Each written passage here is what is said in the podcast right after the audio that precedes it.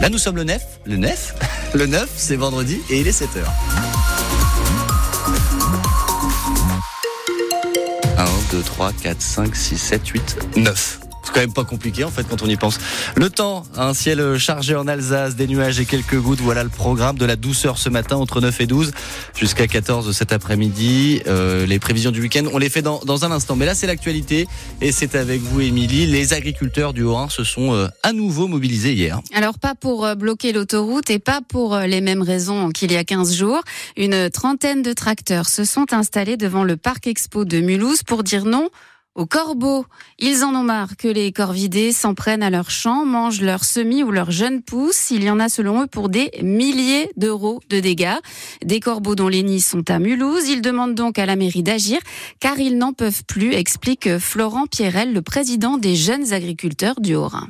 Il y a un ras-le-bol au niveau des dégâts euh, provoqués par les corbeaux euh, sur les cultures et les animaux euh, d'élevage. Donc sur le Haut-Rhin, on atteint à peu près plus du million d'euros de dégâts et 44% sont concentrés sur l'agglomération mulhousienne. Voilà pourquoi on est présent aujourd'hui à Mulhouse. C'est ça un peu la subtilité du corvidé, c'est qu'il il loge en colonie la nuit et après il faut faire des vols très longs pour aller chercher à, manger.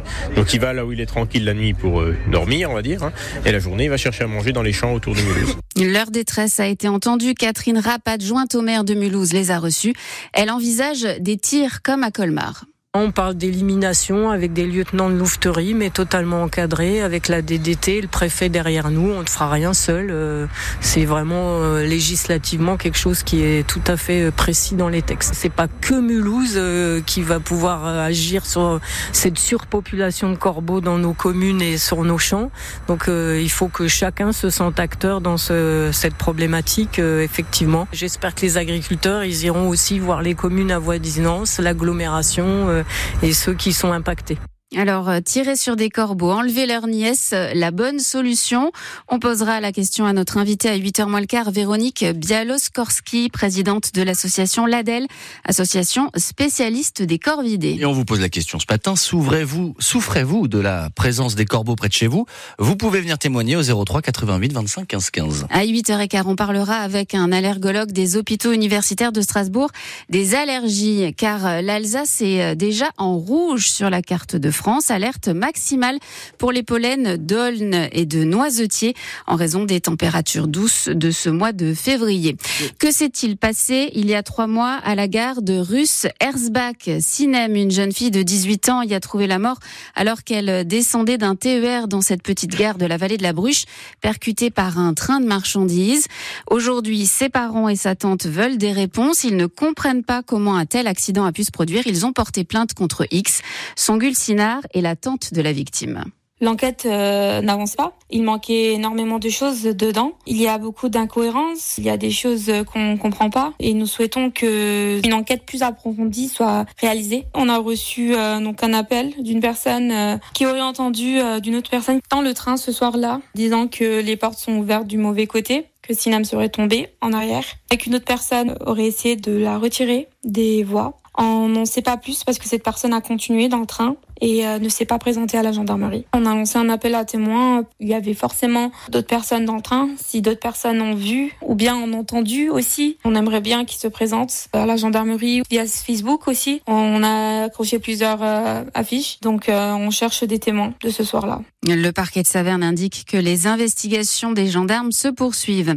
Après un mois d'attente, le nouveau gouvernement Attal est enfin au complet. Exit la très controversée Amélie Oudéa Castera. Elle conserve les sports, mais remplacée à l'éducation. Un gouvernement qui voit entrer de nouveaux ministres et qui est loin de faire l'unanimité, Cyril Ardo un mois pour que les mêmes reviennent, s'étrangle le patron du PS, Olivier Faure, qui évoque le radeau du gouvernement à la dérive, dont on ne comprend pas le cap. Une nomination en particulier cristallise l'incompréhension et l'inquiétude, notamment du tissu associatif.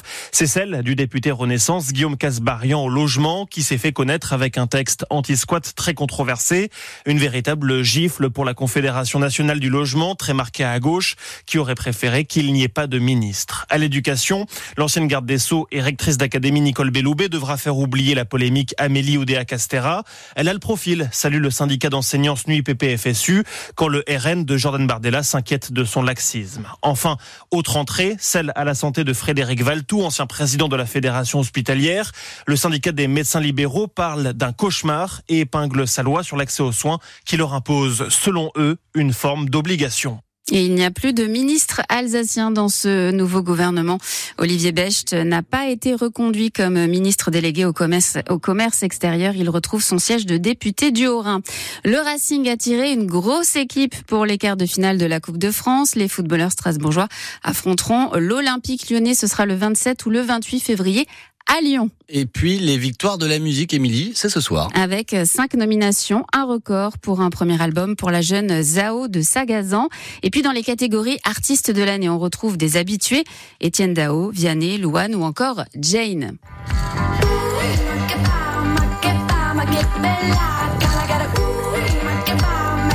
Et France Bleu sera en direct des victoires de la musique ce soir.